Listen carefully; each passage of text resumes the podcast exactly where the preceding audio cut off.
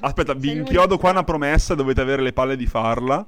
Se Giroud farà un signore europeo e supererà un altro record di qualcosa, non lo so, random, ti tiri fuori dallo specchio. Voi, di rutti sparati durante le partite, è terzo calciatore all time, ricordatelo. Noi ci troviamo qua a metà luglio a fare una puntata tutta su Giroud e ve la coccate tutti quanti voi merde presenti. Capito? Ma assolutamente. Vi compro no, la maglia di Giroud. Salvo il primo. Salvo il primo schierato.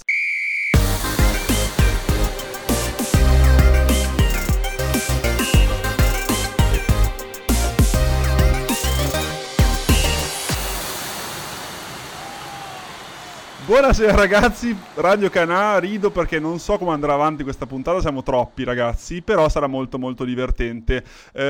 Ciao Salvo, intanto che sei la mia ancora in questo marasma. Ciao. Poi alla fine torno a dire che ti rigiro, torni sempre a me. Pensa un po', che sono fortuna. Così, sono come quei vecchi innamorati che poi rimpiangono sempre il primo amore. Che puntata è questa? Chiariamoci da subito.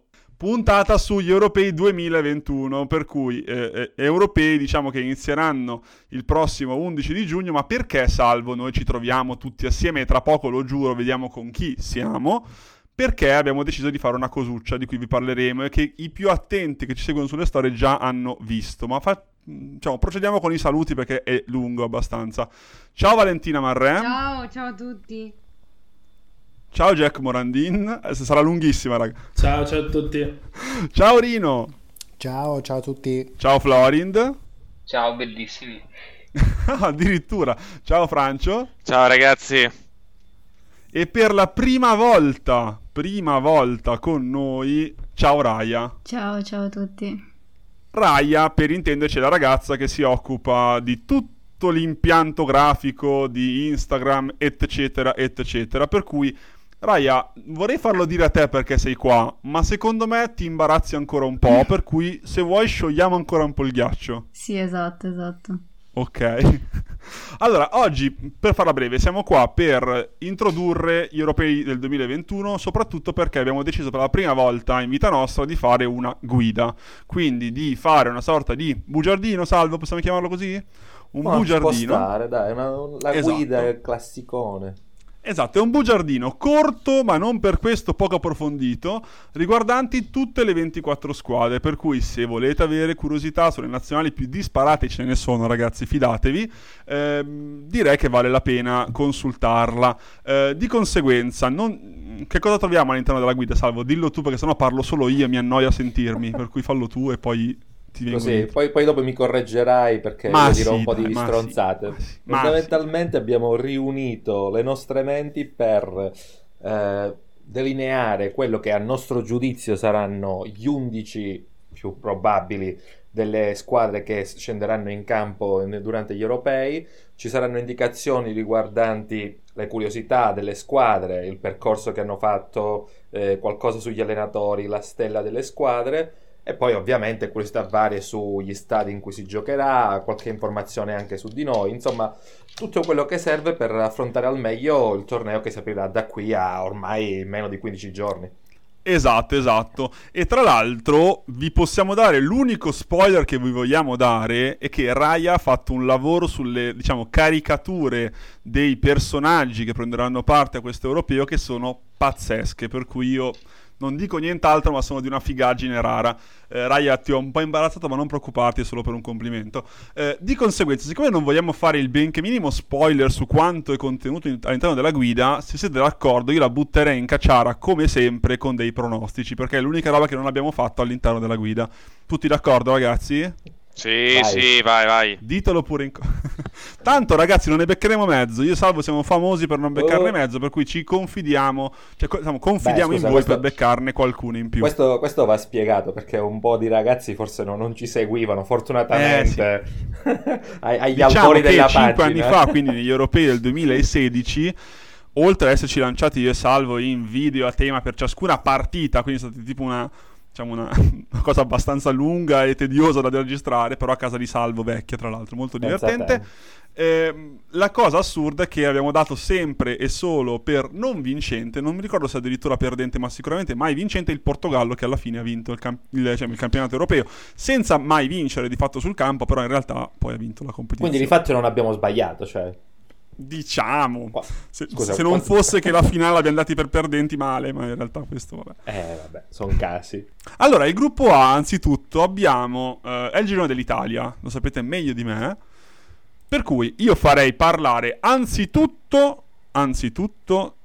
diciamo Giacomino sulle opportunità della Turchia, che mi sembra la più insidiosa di tutte, e poi andare a giro su chi passa e chi non passa. Non starei a troppo a sintetizzare le squadre, perché sennò che facciamo a fare la guida? Per cui parola a Giacomino, che ha tenuto diciamo la scheda della Turchia, poi giriamo con Salvo dell'Italia, eccetera eccetera. Jack, chi passa? Che dire, io direi Italia e Turchia così su due passi, su due piedi, non su due passi, e anche su due passi, perché secondo me il passo decisivo sarà la gara inaugurale, che appunto vedrà di fronte proprio Italia e Turchia, e secondo me sarà la prova che sicuramente vedrà l'Italia avere l'avversario a mio parere più probante del girone, visto che comunque la qualità non manca e arriva sicuramente da un cammino importante. Poi a maggior ragione l'abbiamo visto anche nell'ultimo weekend, come ad esempio il Lille che ha vinto il campionato, si fonda sulla Turchia praticamente. Esatto, con Yazıcı e Burak Yılmaz e Çelik, che viene sempre dimenticato, ma è uno dei terzini per me più interessanti della Ligue 1, però vabbè, questo è un parere personale. Esatto, anche se forse Gunesse la pensa in maniera un po' diversa, visto che i terzini della formazione tipo dovrebbero essere Merase Muldur. Dopo sono d'accordo con te su quello. Poi non dimentichiamo Ceranoglu, non dimentichiamo la coppia difensiva Kabak su Yuncu, cioè insomma tanta carne al fuoco c'è. E dei Milani in panchina, che è un lusso che abbastanza fa sempre sorridere.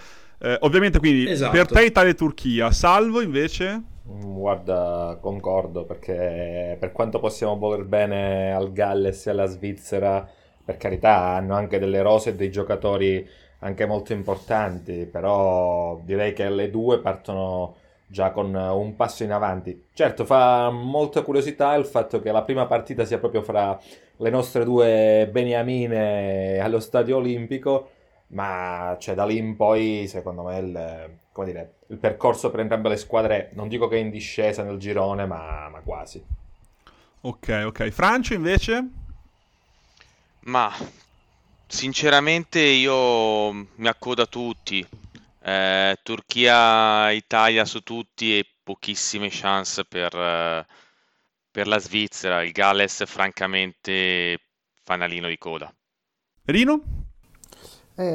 Condivido più o meno il pensiero di tutti. Non sottovaluto, come hai citato tu, fra la Svizzera, soprattutto per il calendario. Se riescono a far 3 punti all'esordio col Galles, poi possono giocare anche per un pareggio contro ipoteticamente la Turchia. Con 4 punti, mal che vada, non passano come seconda, ma probabilmente vanno tra le 4 migliori terze.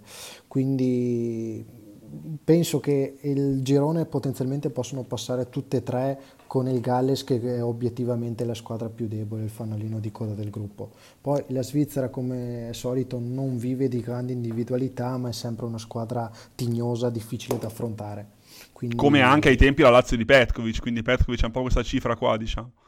Confermo, quindi sarà comunque avversario ostico e non facilmente battibile. Vale? Io sono d'accordo più o meno come avete detto voi. Italia e Turchia tecnicamente sono le più forti, però anche la Svizzera, come ha detto Rino, può passare, quindi se vince la prima e poi becca un pareggio con la Turchia può passare tranquillamente. Quindi possiamo tranquillamente dire che potrebbe essere uno dei gironi da cui potrebbe uscire la miglior terza, una delle migliori terze, mettiamola così, spanometricamente. Raya, lascia per ultimo Florin, almeno non ti senti ultima tu. Anche io dico Turchia e Italia. Siamo tanto coesi su questo girone. Florind, stupicici con un passano Svizzera e Austria, ti prego, no scherzo. E Austria soprattutto. No. Ho sbagliato, buonanotte al secchio, ho sbagliato. Ho detto anche prima, tra l'altro, Austria, ho sbagliato, e Galles. Vabbè. Io farei molta attenzione alla Svizzera, perché comunque è una squadra che durante tutti questi anni, sia nel 2016 in Francia, sia nell'ultimo mondiale nel 2018, ha dato grande prova di sé. Quindi non sottovaluterei nemmeno un bello scontro per la seconda posizione tra Turchia e Svizzera. Esatto, anche perché è l'ultima partita Svizzera-Turchia, per cui potrebbe tranquillamente capitare che siano a pari merito. Secondo girone che è made in Valentina, perché ha tenuto, diciamo, le schede sia della Danimarca che della Finlandia, giusto Vale? Prima che mi scordo, giusto, vedi che ricordo bene. Però devo dire che stavolta parto io. Danimarca e Finlandia non hanno vita facilissima, diciamo, nel senso che sicuramente il Belgio, e penso che su questo anticipo che saremo d'accordo più o meno tutti, mi auguro, è praticamente favorito.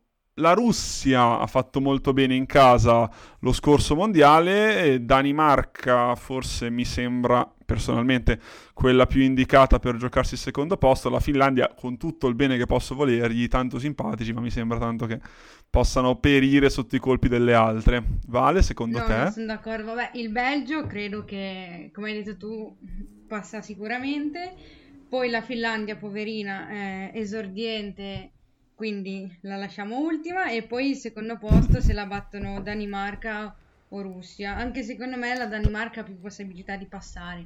Poi dite voi. Tra l'altro, Salvo che ama alla follia il centravanti della Finlandia. Lui ogni volta che il Norwich vede Pucchi segnare, dice: no, fammi scrivere un articolo su Pucchi che ci tengo. No, Salvo? Guarda, più o meno se tutto va bene, se uno facesse una ricerca sul nostro database, trovo 80 articoli sul tema Pucchi. 3. Ma tre abbiamo fatto, però due di fila, ammetto, due di fila. Direi tre di troppo, però va bene così, andiamo avanti. Ottimo. A sto punto chiedo a te, visto che tu hai scritto la scheda della Russia, voglio chiederti invece direttamente, per non ripeterci troppo, diciamo, per te le possibilità della Russia, che comunque è una nazionale che sicuramente in casa ha fatto bene, probabilmente anche forse solo per il fattore campo, secondo me molto, però devo dire ha mostrato buone cose, nel senso che ha quel Azuba che secondo me è sempre un fattore.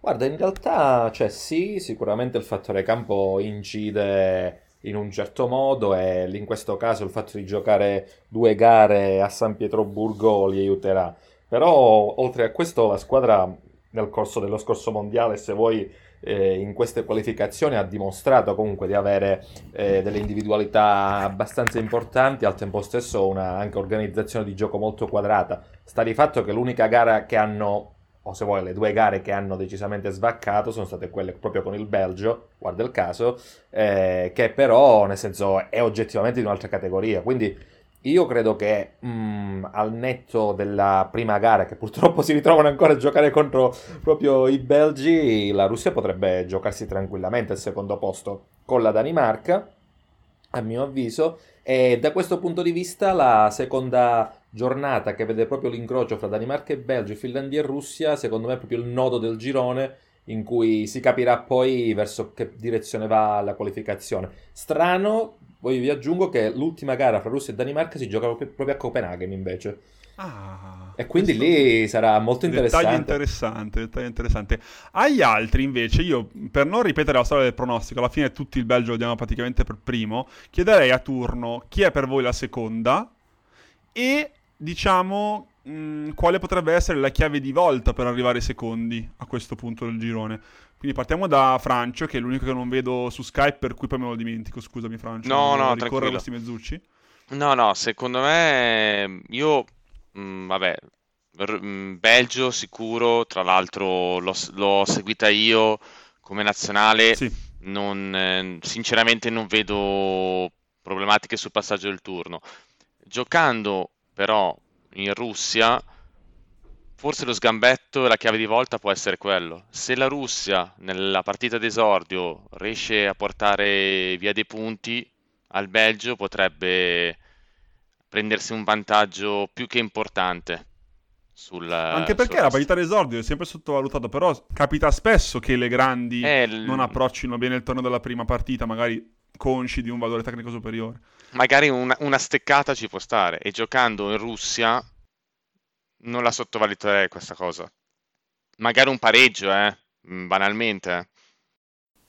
Abbastanza indeciso. Danimarca e Russia per me partono abbastanza alla pari. Sì, il fattore campo, però a livello tecnico si equivalgono abbastanza, hanno tutti e due chi più chi meno storia e tradizione che comunque la sua parte fa sempre questi tornei, se la giocheranno alla pari. L'importante per tutti e due è non lasciare punti per strada con la Finlandia, in modo da certo.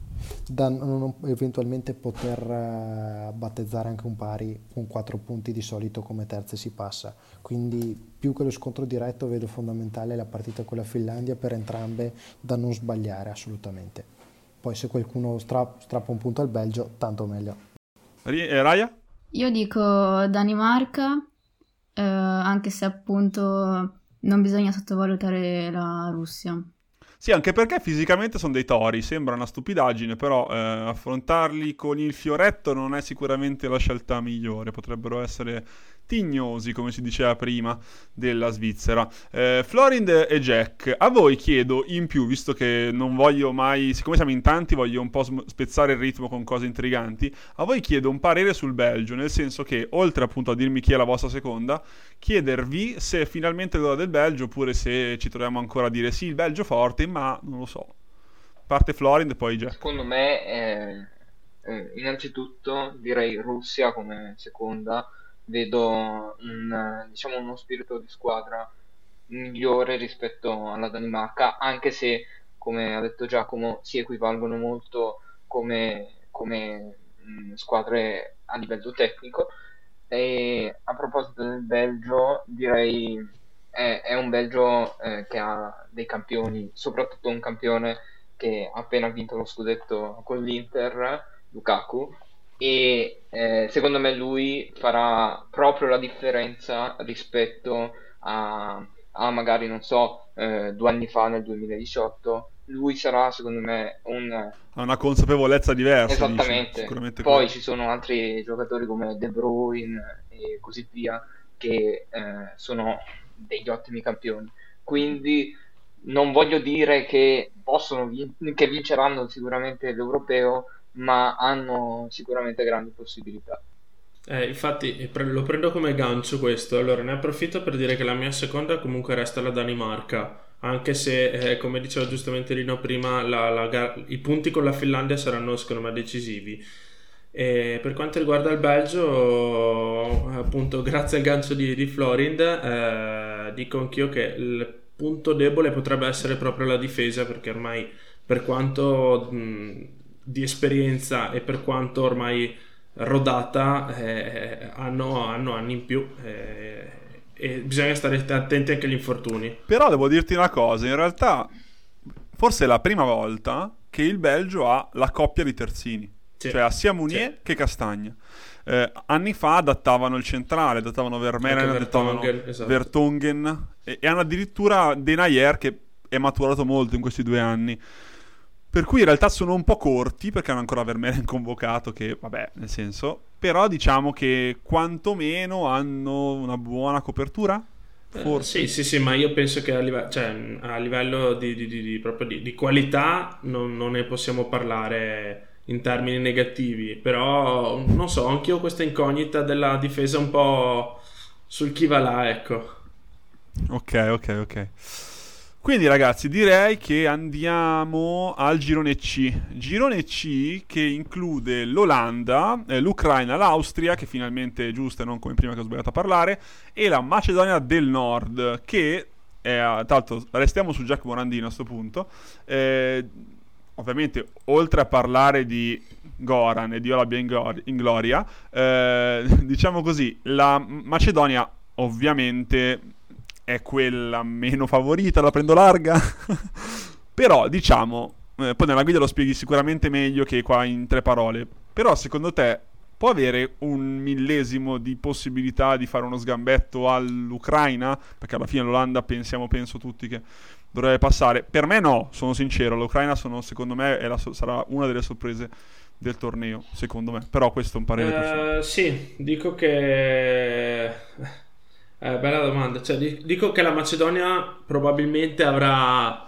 l'unica possibilità, dipenderà tutto dalla gara d'esordio, e può fare dalla sua parte un gruppo coesissimo, di età media abbastanza avanzata ma comunque molto coeso. Se già prima aveva poche possibilità, adesso ne ha ancora meno, perché Nestorowski con la rottura del crociato non parteciperà insieme a Pandev nella coppia davanti, nella coppia d'attacco, quindi dipenderà tutto dalla gara d'esordio, secondo me, con l'Austria. Ti ho detto di no subito sul pronostico, perché secondo me l'Ucraina ha una...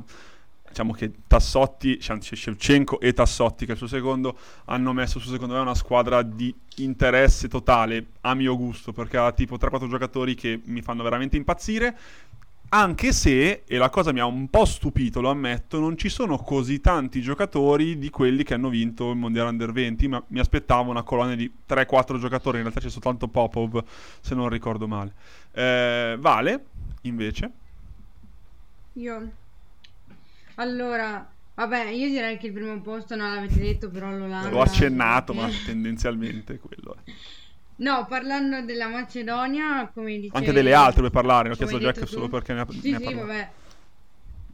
No, come dici tu, potrebbe dare lo sgambetto all'Ucraina, anche se l'Ucraina potrebbe rivelarsi la sorpresa, però non si sa. Cioè, io direi che secondo me la Macedonia... può sorprendere. Davvero? Può sorprendere. Ah. Secondo me sì.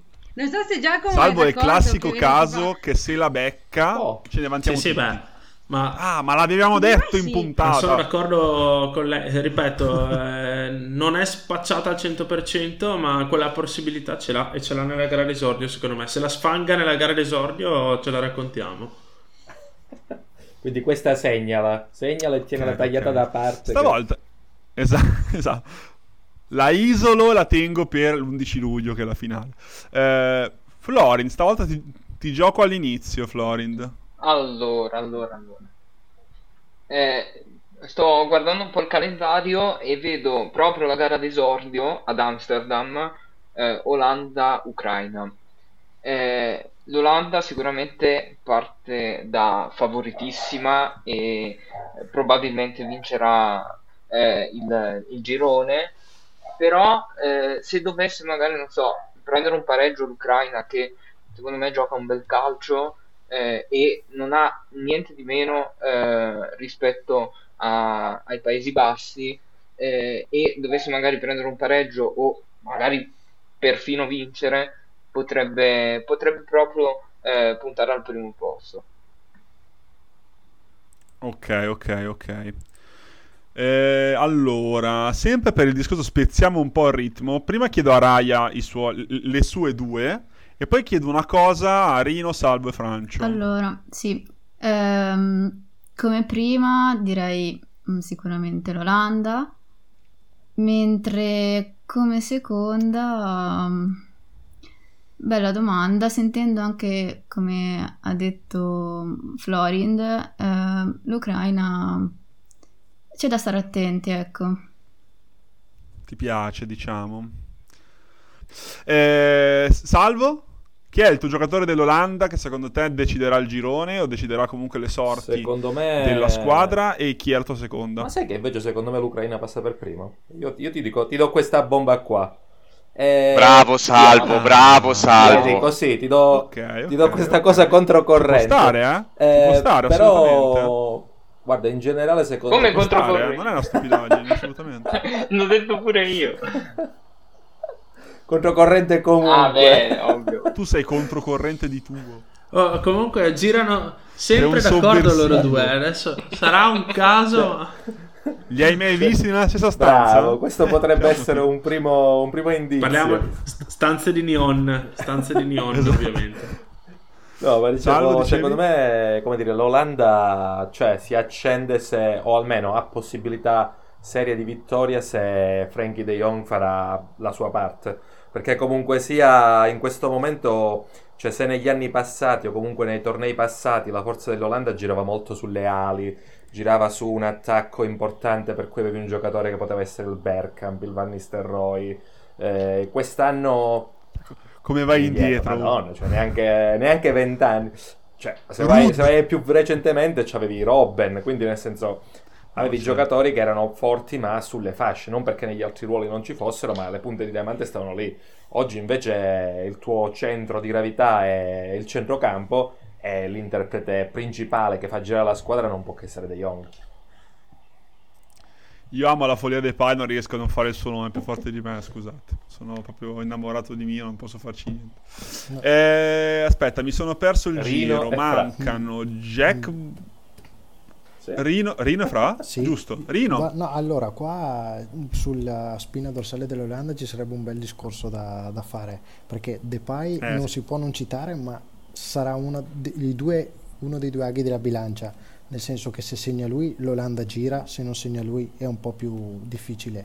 Stessa cosa capitolo portiere, sono tutti e tre, penso giocherà Krul alla fine, non sono sicuro al 100%, ma né lui né Stekelenburg né Silesen, comunque chi giocherà non è così costante da garantire rendimento al 100% tutte le partite. E poi vabbè, quelli che la faranno girare, De Jong, che penso il giocatore più forte che ha l'Olanda, e De Ligt, che dovrà dare grande esempio di maturità sostituendo Van Dijk, e dovrà guidare la difesa. Ok, Francio? Io, come ho detto prima, col bravo a salvo, l'Ucraina io la do come la prima del girone. Io l'Olanda non sono mica... No, ma ci sta, no, ma io non so che addirittura l'Olanda potrebbe passare come terza. Io non la do così... Sì, dici? Sì, io non la do così... Le altre sono oggettivamente molto indietro, ma... secondo me sono, passami il termine, sono matti, perché comunque il loro... Cioè terza intendi che l'Austria di fatto può arrivare seconda, più o meno? Ma secondo me alla fine più che l'Austria penso il colpaccio. La Macedonia. Io punto al colpaccio, Madonna mia, ragazzi, come siamo spinti. No, io punto al colpaccio. Come siamo spinti, ragazzi, che bello. Ma semplicemente perché come... Sì, io sinceramente se dovessi puntarci €1 farei Ucraina-Macedonia. Guarda, se succede Madonna, questo, ragazzi, ti pagherò una birra, sallo. Io penso che se Francio la becca... Ce ne vantiamo per... Tipo ce la tiriamo per 2 anni. Ma allora, chi può segnare nell'Olanda? De Pai, giustamente. Beh, ma anche Luke fa una partita... Dai. No, dai. Ma... De Pai quest'anno è forte. De Pai lo può fare. Però no, ci sta, cioè il discorso della Ucraina prima ci sta, perché secondo me come modo di giocare e di affrontare le partite sono sicuramente più aggressivi dell'Olanda, sì. Che inizialmente, se non sbaglio, De Boer aveva fatto registrare la peggior partenza della storia, sì, e poi si era rimesso un attimo in pista, per cui hanno i loro sbalzi, per l'amor di Dio. E De Boer, diciamo, l'abbiamo visto anche in Italia, non ha sempre centrato l'approccio alla partita. Taci. No, però ho detto però taci. Secondo me alla fine in un torneo così breve hai bisogno di una punta forte, ma forte forte, e dietro essere solidi. L'Olanda è vero, Van Dijk che non c'è, ma comunque ha ottimi giocatori. Però come abbiamo sottolineato prima, il portiere potrebbe essere un problema e non indifferente, ecco, mettiamola così. Nella grande storia della tradizione da fuori era dei portieri olandesi, cioè forse tolto Van der Sar, che pure lì non è stato sempre sta sicurezza. Ma beh, 2010 Stekelenburg aveva fatto un gran mondiale, però è più l'eccezione che la regola, cioè non è che voglio dire. Sì, purtroppo l'abbiamo visto anche in Italia poi, con la Roma, esatto, ha fatto abbastanza ridere. Io passerei, ragazzi, se siete d'accordo, al girone D, perché secondo me è uno di quelli più aperti. Mi sbilancio subito io, almeno non mi si dà del democristiano, ecco. Diciamo che l'Inghilterra sicuramente è quella che mi intriga di più, non che non sono convinto che arrivi prima, sono sincero. Però è una nazione di cui sono estremamente curioso, perché Southgate per adesso non ha sbagliato un colpo. Ovviamente è una nazionale che vive anche di strappi ed è molto giovane l'intesa che ha, non so come dire. Sicuramente aver scoperto Foden quest'anno è abbastanza un colpo mica da niente. È tanta roba. Anche quella, Mount ha avuto è tanta roba. Un paio di anni di rodaggio al Chelsea che direi che fanno bene all'animo. E nonostante manchi Filippo, che si è occupato oggi, se si è occupato sulla guida, di parlare dell'Inghilterra, pare, magari confermatemelo anche voi, che Henderson verrà comunque convocato, per cui non c'è neanche, diciamo, la grossa assenza che si prospettava. Pare che anche Zoppo lo porti. Una rosa di 26 ci anche sta, perché alternative. Che fai? Te lo lasci a casa? Sì, ma anche perché alternative. Anche Calvin Phillips mi sembra che sia infortunato, se non sbaglio, per cui anche questo diciamo che si torce un po' contro all'Inghilterra. Per cui io darei la parola anzitutto a Florind sulla Repubblica Ceca, che è una squadra abbastanza esotica, Florind, concedimi questa parola, però devo dire ha qualche giocatorino che potrebbe uscire fuori. Io sono innamorato di Kral, però sicuramente tu potresti tirarmene fuori qualcun altro. Ecco, secondo te quante possibilità ha la Repubblica Ceca di battagliare per il secondo posto, visto che la Croazia comunque, non dico sia in rifondazione perché è un po' troppo, comunque ha dei grossi riferimenti, ma comunque non è quella per il secondo posto? Non saprei, dipenderà molto effettivamente dallo stato della Croazia. E guardando sempre il calendario si può vedere Scozia e Repubblica Ceca alla prima, e io do per favorita la Repubblica Ceca, visto che ha... Nonostante Glasgow? Sì, perché comunque la Scozia non ha grandissimi giocatori di fama internazionale che abbiano effettivamente grandi esperienze internazionali, a parte McTominay e Robertson, ovviamente. Invece la Repubblica Ceca ha davvero dei nomi, non dico altisonanti, però comunque... giocatori che in Europa hanno giocato in squadre di classifica medio-alta in maniera continua. Posso parlarti di Schick, che secondo me è in super formissima, oppure anche di Suček, che sì, ha fatto una doppia cifra, ha fatto una tripletta durante le qualificazioni. Io mi sono innamorato di questo centrocampista. Ha fatto doppia cifra in Premier, per intendere, o 9 o 10 gol, esatto, non mi ricordo, con quest'anno. Ne avevo anche parlato in un focus, sì, scusate, sì. Volevo così. Non importa, non me importa. Lo ricordo. Non fare il modesto. Su. Poi in sequenza hanno praticamente la Croazia, lì sarà lo scontro diretto per il secondo posto. E lì, secondo me, sarà una bellissima sfida, molto equilibrata. Io passerei parola a Francio sulla Croazia, perché in effetti lui si è occupato di questa scheda e la Croazia, come accennavo prima, non ha tutti i riferimenti, o comunque i riferimenti che aveva 2 anni fa, in realtà 3 anni fa, perché il 2018 hanno qualche anno in più, nel senso che sembra una cosa molto qualunquista da dire, ma in realtà nei giocatori comunque over 30 questa cosa può farsi sentire. Se si chiamano, diciamo, Modric e anche Brozovic, che ha avuto una stagione abbastanza intensa, che è partita di fatto non si è mai fermato, tra la finale di Europa League dell'Inter e tutto questo campionato senza preparazione. Io personalmente li vedo un po' meno forti dell'altra volta, della finale contro la Francia. Chiedo a te un parere, così poi vediamo un po' le gerarchie del girone. No, hai perfettamente ragione. Sono in fase calante, non hanno tantissimi giovani dietro. Possono fare la partita, quella bella, una, forse due.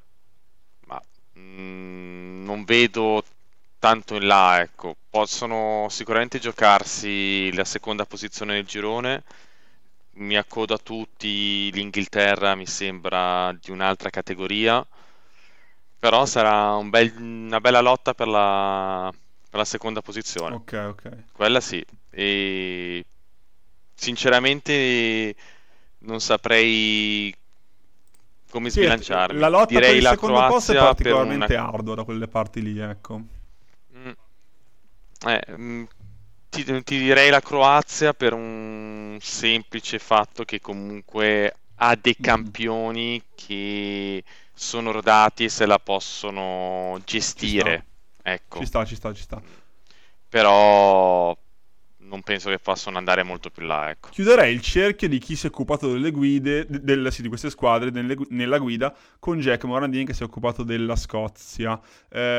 Ovviamente accennavamo al fatto che la Scozia ha poche individualità forse rispetto a Inghilterra e Croazia, però devo dire che si sono qualificati per il rotto della cuffia in qualche modo, sgomitando pure loro. Entusiasmo? Può funzionare l'entusiasmo in una competizione comunque di tre partite, quantomeno, per cui magari... Boh.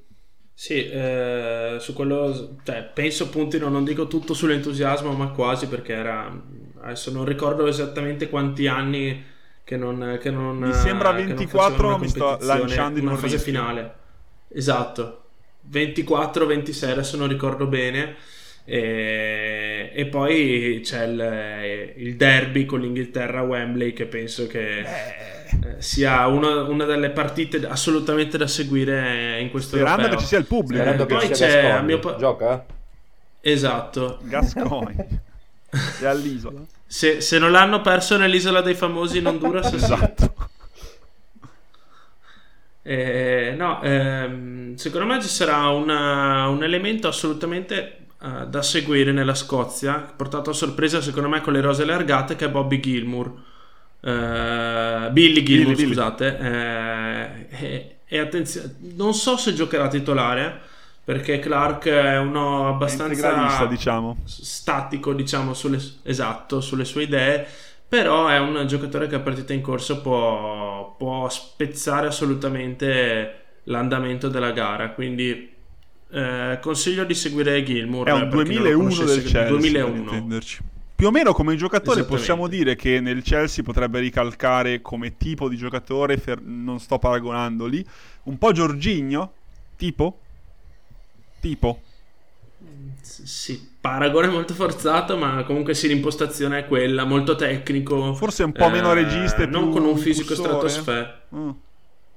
Esatto, stavo dicendo, molto tecnico, non tanto fisico, ma comunque con un'atleticità per essere un giocatore della Scozia, che insomma li abbiamo sempre ricordati un po' stereotipandoli, ma più fisici che tecnici.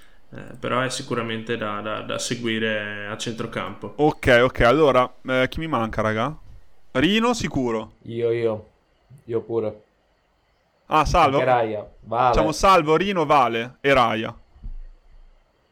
Salvo? Guarda, secondo me al netto di tutto la Croazia parte ancora un passo avanti, perché certo, okay, ci sta la logica dell'età in più, ci sta il fatto di essere magari meno efficaci o quantomeno meno belli rispetto agli anni passati, però l'esperienza che hanno alcuni giocatori e che possono portare comunque sia in una prima fase di competizione molto tirata e tutto associato comunque sia a degli innesti di giocatori che hanno fatto una bella stagione. A me viene in mente Pasalic per quanto riguarda la tre quarti, certo, della Croazia, possono essere un valore importante da giocarsi, specie nella gara iniziale, che se vuoi sarà quella che potrebbe decidere un po' la gerarchia fra prima e seconda.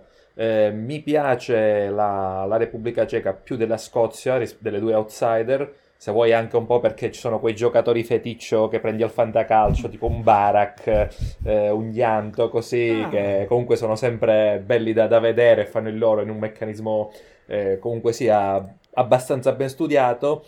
Dopodiché non credo che ci siano grosse sorprese sulla qualificazione in questo caso. Ok. Parola a Raia. Allora, io... Ti ho stupito. Inghilterra e come seconda direi Croazia, sì. Si sbilancia poco, però diciamo che potrebbe beccarne più di noi di pronostici con questa strategia, secondo me. Allora, dopo l'ermetica Raia, parola a Valentina e poi a Rino in conclusione. Allora, io mi aggancio a quello che ha detto Salvo, che la prima gara tra Inghilterra e Croazia sarà comunque abbastanza fondamentale, anche perché vedi l'esperienza della Croazia contro la gioventù dell'Inghilterra, perché se fai caso l'Inghilterra c'è tanti giovani però comunque talentuosi, e poi vabbè l'Inghilterra prima, e cioè secondo me non è così scontato alla fine che la Croazia passi per seconda. E dici Repubblica Ceca? Io, più che altro secondo me può passare anche la Repubblica Ceca, secondo me sì. Rino? Per me Inghilterra sopra le altre con abbastanza, mi sbilancio, facilità, e per me Croazia out, nel senso che li vedo in parabola molto molto discendente, quindi punto più sulla solidità e la compattezza dei cechi, e la Croazia poi si giocherà un po' con la Scozia la possibilità di passare come terza. Ok, chiaro. Allora si aprono gli ultimi due gironi che probabilmente sono due chicche, nel senso che nel girone E abbiamo la Spagna che è senza Ramos per la prima volta, senza giocatori del Real, la Svezia che è senza Ibra, senza giocatori del Real, tra l'altro nessuno del Real, però questo ci arriviamo a parlarne con Rino. Svezia senza Ibra, Polonia che ha Piontek, che in realtà era la terza punta ma anche lui assente, e Slovacchia che è ampiamente una Cenerentola. Io incalzerei subito Rino sulla Spagna, perché appunto Luis Enrique ha deciso di escludere tutti i giocatori del Real. Ovviamente Carvajal era abbastanza rotto, per cui non fa così tanta notizia. Vasquez anche lui non era freschissimo fisicamente. Asensio e Isco sicuramente ci si aspettava che potessero almeno prendere parte nei 26, poi vedere cosa farne più avanti. E invece, Ramos è sicuramente la cosa che stupisce di più. Secondo te, scelta di Ramos di andare in nazionale olimpica, come hanno fatto trapelare? Secondo me no, spoiler. Oppure effettivamente Luis Enrique ha fatto una scelta, come si dice, politica nei confronti del Real Madrid per motivi personali probabilmente? Io penso che sia scelta di Luis Enrique 100%.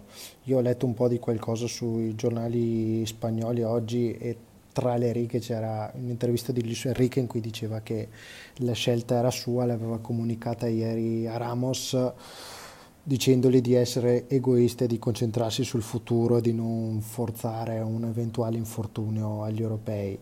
Effettivamente nel 2021 ha giocato poco, si è allenato poco, sarebbe stato un azzardo. Diciamo che a livello carismatico è un'assenza molto importante e che si farà sentire, però parliamo di una competizione che dura 3 settimane, con partite ogni 3-4 giorni, c'è bisogno comunque di gente che sappia essere in forma, pronta, non dico al 100% ma quasi, e quant'altro, e giocarsi un centrale, quindi un 25% dei 4 che compongono molto probabilmente il ruolo dei centrali sarebbe stato decisamente un azzardo. La cosa che stupisce è che ha convocato 24 persone e non 26, per cui lasciando 2 posti vuoti piuttosto che portare Ramos anche solo come uomo spogliatoio, e forse è questa la cosa su cui ha lasciato secondo me più sgomenti i più, nel senso che personalmente mi aspettavo che magari portasse Ramos anche solo come leader spogliatoio, anche perché ha dimostrato Ramos in questi anni, se mai ce ne fosse bisogno di dirlo, che la sua presenza o la sua assenza incidono quasi come se fosse un attaccante, al di là dei gol che fa, ma di come fa rendere i giocatori attorno a lui, che secondo me è la cosa veramente impressionante. Questo era un po' il dettaglio che volevo sottolineare. Quindi Rino, a te chiedo subito, secondo te chi passa? La Spagna rischia addirittura di non passare il girone, oppure diciamo bene o male? No, non penso abbia grossi problemi, non è una passeggiata per nessuno, ma non prevedo particolari difficoltà per la Spagna. La vedo abbastanza superiore a tutte le altre, pur che con Polonia, con Lewandowski, comunque chiunque ha qualche individualità importante.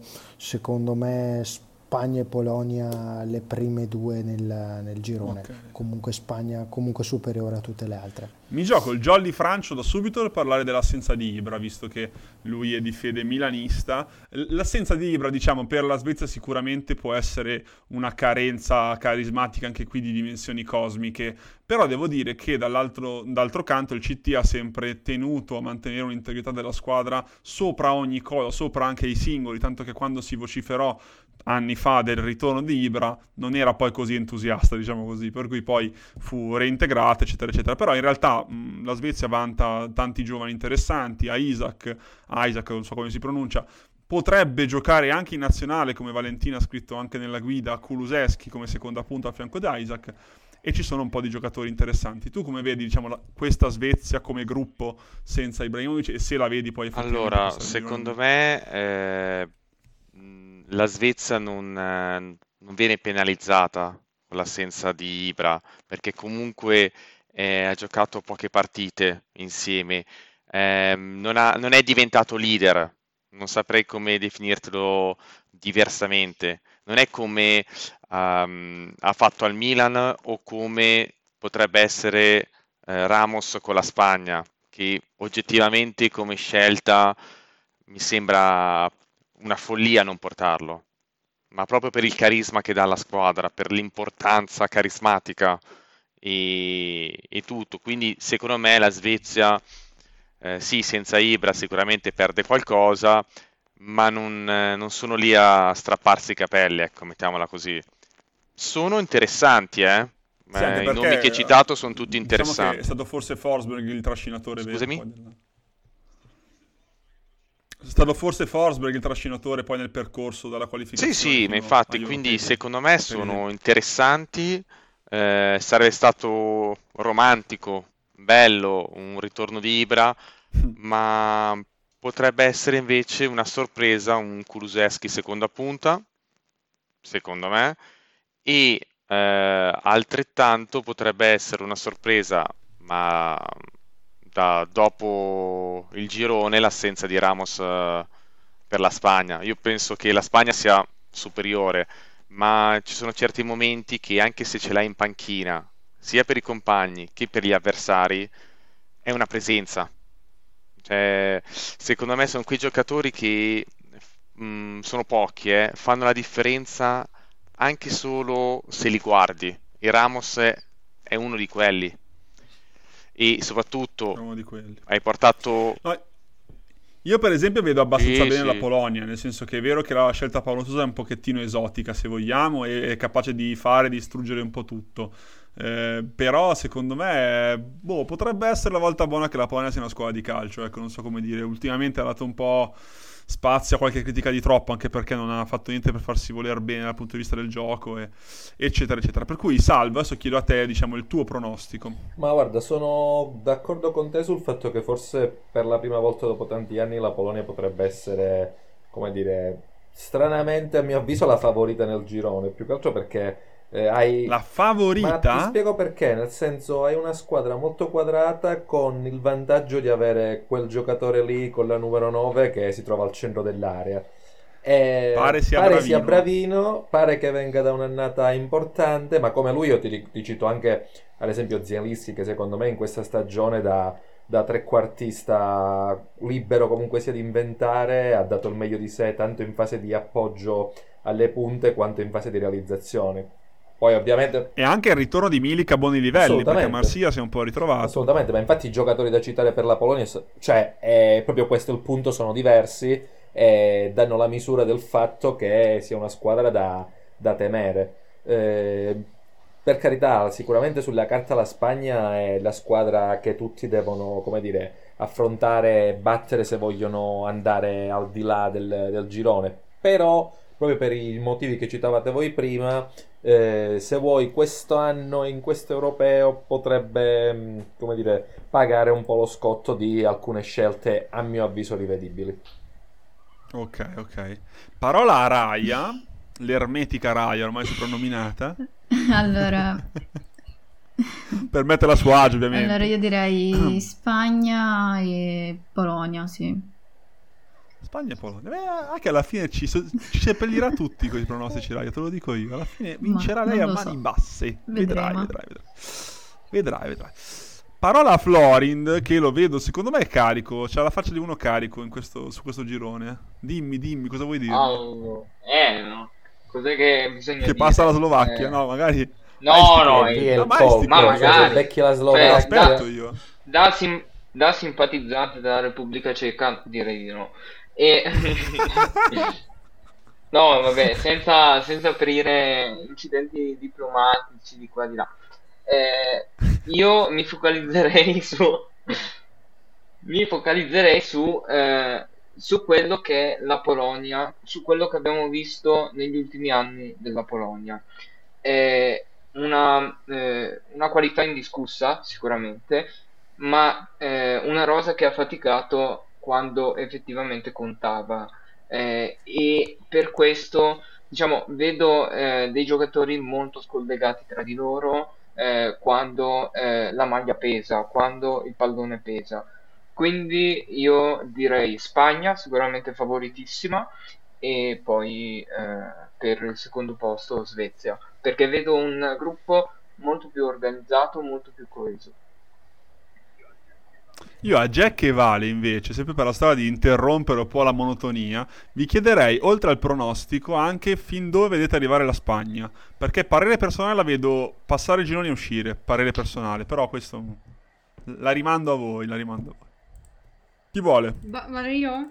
Allora, pronostico, vabbè, effettivamente la Spagna è leggermente superiore alle altre, anche se, come ha detto Salvo, le scelte tecniche possono influire, e come hai detto tu, Fra, secondo me massimo ai quarti, se no proprio massimo arriverà la Spagna.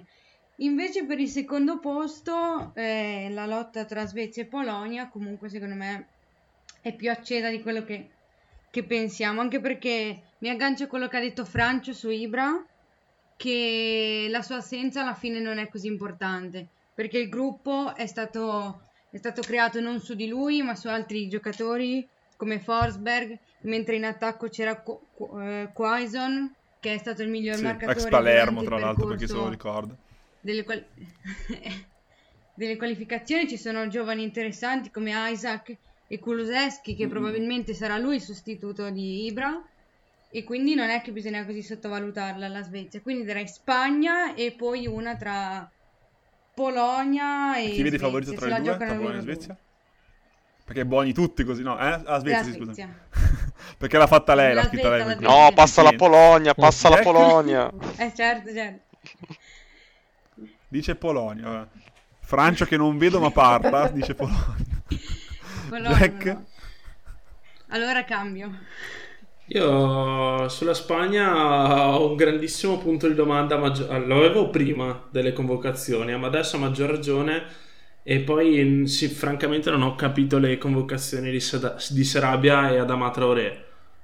Poi, Sarabia secondo me è sottovalutato, Adama Traoré sono d'accordo.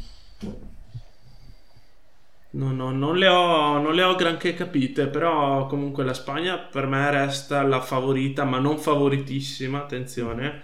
Però vedo che qua siamo un po' tutti d'accordo sulla Svezia, e la Svezia secondo me di riffo e di raffo potrebbe addirittura vincere lo girone. Ok. Non lo so, diciamo che si è lanciato bene. La fortuna forse della Spagna, e anticipo un piccolo spoiler sui tabelloni, è che potrebbe beccare, se arrivasse prima, la terza del gruppo A, B o C, per cui più o meno spannometricamente una tra Svizzera o Danimarca o Russia e tipo Austria, per cui se arrivasse prima avrebbe abbastanza un buon vantaggio nel girone, nel quarto di finale, scusate. E se dovesse arrivare invece seconda nel girone E, beccherebbe la seconda del gruppo D, per cui o Croazia o Repubblica Ceca, secondo i nostri punti di vista, per cui potrebbe anche sfangarla più avanti, però secondo me troverà il modo di complicarsi la vita la Spagna, però magari mi sbaglio. Potrebbe, a mio parere, se passa il girone esce immediatamente dopo, anche secondo me, che arrivi primo, che arrivi proverà seconda, il modo di complicarsi la vita secondo me. Ultimo girone, ragazzi, perché sì, siamo già quasi a un'ora di puntata, non sia mai che poi sforiamo. È il girone di ferro per eccellenza, quindi Francia, Portogallo, Germania. Salvo, so che sei molto felice che giocherà Benzema e non giocherà Giroud, anch'io da un certo punto di vista, perché Benzema è tornato E la nostra scommessa probabilmente morirà lì, perché Giroud probabilmente non segnerà e non supererà più nessuno nella classifica dei marcatori all time, quindi forse ti schivi la puntata solo su Giroud, ma attenzione, non si sa mai. Per cui io parto in tromba dicendo che la Francia è favorita nel girone e probabilmente anche nell'europeo. La rosa parla da sé. L'unico, e se siete d'accordo vi lancio questa provocazione, punto in cui la Francia, diciamo, potrebbe avere una scarsa profondità di rosa è paradossalmente la mediana, ma vorrei avere anch'io due titolari come Kanté e Pogba, per cui, diciamo, anche se è in panca Sissoko e Rabiot, onestamente chi se ne frega perché tanto chi rischia dal campo è un matto.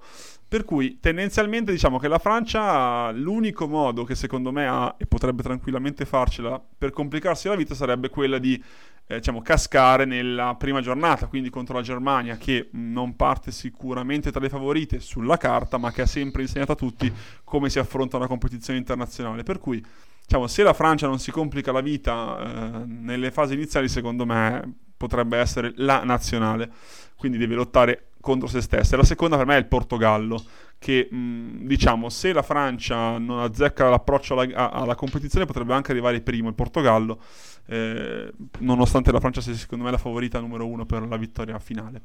Do parola in ordine, se no mi perdo, quindi Francio. Sì, l'analisi che hai fatto è corretta. Io francamente se dopo Kanté Pogba prendi il pescatore di Marsiglia, secondo me lui ci fa bella figura, perché veramente quei due lì sono fenomenali. Poi io ti dico, per me è la favorita numero uno, soprattutto perché hanno richiamato Benzema. Quello lì è stato un colpo di genio.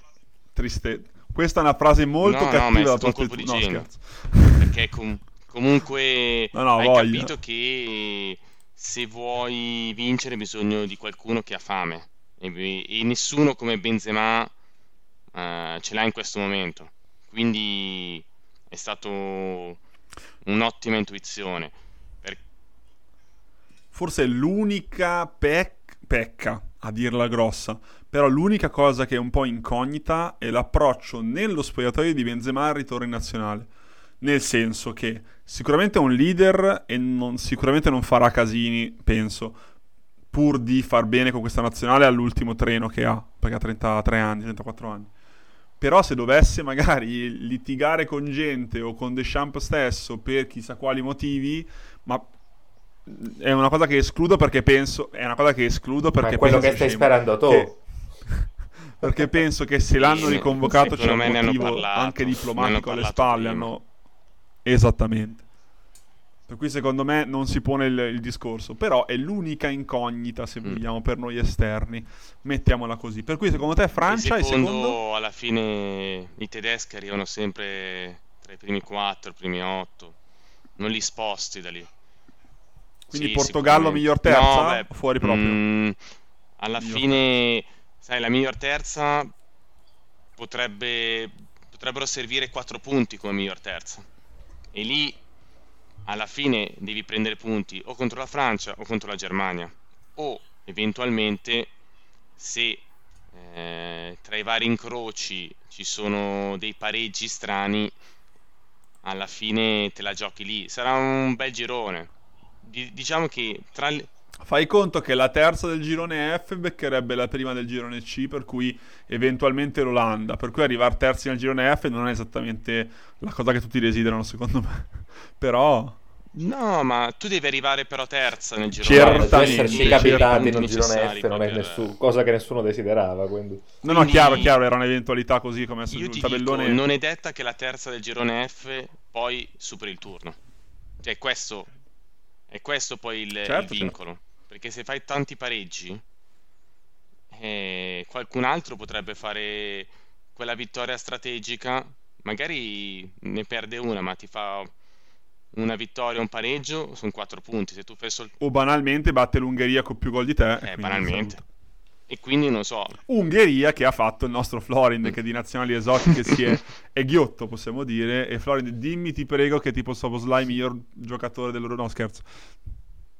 Dacci il pronostico, dai, parliamo di robe serie. Pronostico del girone. Sicuramente la Francia parte favorita per la prima posizione. Quello non ci sono grandi discussioni. Mi spiace per l'Ungheria, però penso che arrivi veramente quarta. Trovo difficile effettivamente magari una vittoria o tre pareggi magari di fila contro queste grandi nazionali, e ho visto una Germania non molto buona, e secondo me il Portogallo può arrivare quasi senza problemi secondo a una generazione molto buona davanti a Ronaldo, come abbiamo detto, ma a me piace molto Diogo Jota, che sì. Nelle ultime pause nazionali l'ho visto davvero ardere quasi, e ci dimentichiamo un dettaglio secondo me sul Portogallo, che André Silva ha fatto una caterva di gol in Bundesliga, per cui avercela in panchina comunque tutto sommato, se poi sta in panchina potrebbe anche giocare dall'inizio volendo, con Ronaldo largo e Jota dall'altra parte. Secondo me diciamo che la Germania arriva terza e forse non passa il girone, perché con una sola vittoria, come ha detto Francio, non basta per arrivare tra le migliori. Allora diamo il contraddittorio a questa tua affermazione, diamo la parola a Rino, che ha curato la guida, o meglio la scheda della Germania. Secondo te Germania alla frutta, quindi Löw diciamo non vedrà il suo ultimo europeo come vorrebbe, oppure esce, oppure passa tranquillo? Allora no, tranquilla con questo girone non sarà nessuna, neanche la Francia, che probabilmente sulla carta è la favorita, forse numero uno per l'europeo. La Germania pecca forse in fase sulla linea difensiva, però da centrocampo in su è un'ira di Dio potenzialmente, quindi io non la tratterei tanto come la più debole delle super tre. Se la giocherà farà fatica, però comunque in qualche modo la Germania, salvo ribaltoni, un piede agli ottavi lo metterà, mia opinione personale. Poi sono tre, cioè le partite con Francia e Portogallo sono già degli spareggi, quindi può succedere di tutto, ed è il bello di questo anno. Sono abbastanza convinta che me le guarderò tutte. Comunque solo una postilla per tornare sul discorso Benzema. Io e Salvo sappiamo bene il motivo per cui è stato richiamato, perché i giocatori della Francia si sono guardati in faccia, hanno visto Giroud e hanno detto: ma noi abbiamo già vinto un mondiale, dove vogliamo andare? All'europeo questo esatto, ce l'abbiamo fatta una volta che ci ha detto sediti. Culo boh. Con quali persone mi trovo a combattere ogni giorno, capite? Ma Giroud lo usano come cono per fargli allenamenti. Mi avete regalato la intro della puntata, ma vi odio lo stesso. Merde. Parola a Raya, che stavolta deve decidere tra cose complicate, per cui voglio vedere l'ermetismo fin dove si spinge. Forza Raya, forza. Mo? Ah, è difficile. Ma va? Però... a volte allora, la vita. Francia. Tra Portogallo e Germania direi... con difficoltà direi Germania, però non lo so. È comunque una scelta, per cui devo dire brava per esserti cimentato in una scelta complicata, ecco, mettiamola così. Vorrei chiederti chi è il tuo uomo della Germania, ma lasciamo, non preoccuparti, tanto taglio tutto, per cui non ci fare caso, non ho mai detto questa cosa. Jack? Io ho un pronostico magari un po' fuori dalle righe, ma ci provo lo stesso. Ungheria. No, dico Portogallo primo. Ma magari. Dico Portogallo primo. Anche secondo me potrebbe succedere. Poi la Francia sicuramente vincerà l'Europea a mani basse, per quanto sia una guffata da italiano vero, medio e quello che è. Però comunque la Francia vincerà a mani basse l'Europeo. Però sì, io resto dell'idea che il Portogallo sia una forza clamorosa quest'anno e sottovalutatissima. Attenzione tra l'altro a E finalmente credo che dopo Pepe abbia trovato un difensore serio, che è Ruben Dias, che secondo me ha fatto una stagione clamorosa. Giocatore, madonna. E lo vedremo alla prima competizione internazionale sotto forma di nazionale, ovviamente. Tra l'altro, Jack, e ti interrompo, scusami, è stato convocato nel Portogallo Nuno Mendes, 18enne dello Sporting, di cui hai parlato sulle nostre frequenze, come dicono quelli bravi. Per cui, diciamo, non so se vedrà il campo con Rafael Guerreiro, però sai che c'è, magari. Sì, esatto, l'hai detto tu, non so se vedrà il campo con Guerreiro, però... però magari, sai. Chi lo sa. Sì, comunque, anche secondo me, diciamo, per la vetta vedo 55% Francia, 45% Portogallo, una cosa del genere, per cui la penso come te. Vale? E spero che giochi Giroud davanti a Benzema. Che brutto clima! Siamo tutti che uniti in questa battaglia. Se fa gol Giroud, venga a prendere tutti a casa, dovunque voi siate. Vale? Guarda. Secondo me, mi unisco a quello che ha detto Jack. Cioè che Giroud è una merda? No, scusami. Ma anche quello su Giroud sono d'accordo, Non è che... Ma come? Stacci. Sei l'unico. Aspetta, vi inchiodo qua una promessa, dovete avere le palle di farla. Se Giroud farà un signore europeo e supererà un altro record di qualcosa, non lo so, random, ti tiri fuori dallo specchio. Voi di rutti sparati durante le partite, è terzo calciatore all time, ricordatelo. Noi ci troviamo qua a metà luglio a fare una puntata tutta su Giroud e ve la coccate tutti quanti voi merde presenti, capito? Assolutamente. Mi compro la maglia di Giroud. Salvo il primo schierato. Sicuro. Vale, dicevi, scusa, mi sono interrotto con questo sfogo. Che secondo me prima passa il Portogallo, perché abbiamo detto i fenomeni, concordo con Jack di Ruben Dias, perché ha fatto una stagione assurda quest'anno, fantastico, e a mio parere personale a me piace anche Bruno Fernandes. Me che scelta esotica, non l'avrebbe detto mai nessuno, sai? Un giocatore di cui non parla nessuno quest'anno. Vero, è incredibile, sorpresone. Hai del gusto, posso dire, hai del gusto. Vabbè. E seconda la Francia, e la Germania potrebbe passare come miglior terza, okay. Non è del tutto spacciata. Io, ragazzi, in chiusura, perché siamo veramente veramente lunghi, vi chiederei a turno due nomi, 4 sono troppi di squadre, delle squadre più forti che partecipano. Ce ne frottiamo di accoppiamenti, chi passa, chi non passa, chi vince, chi non vince, se si incrociano prima chi se ne frega. Vi chiedo i 2 nomi delle vostre finaliste, inteso come le 2 squadre più forti che ci sono nell'europeo. Parto da Francia e poi chiudiamo. Francia-Belgio. Ok, Florindo. Italia-Portogallo finale, secondo me. Ustia, Rino. Francia e Belgio.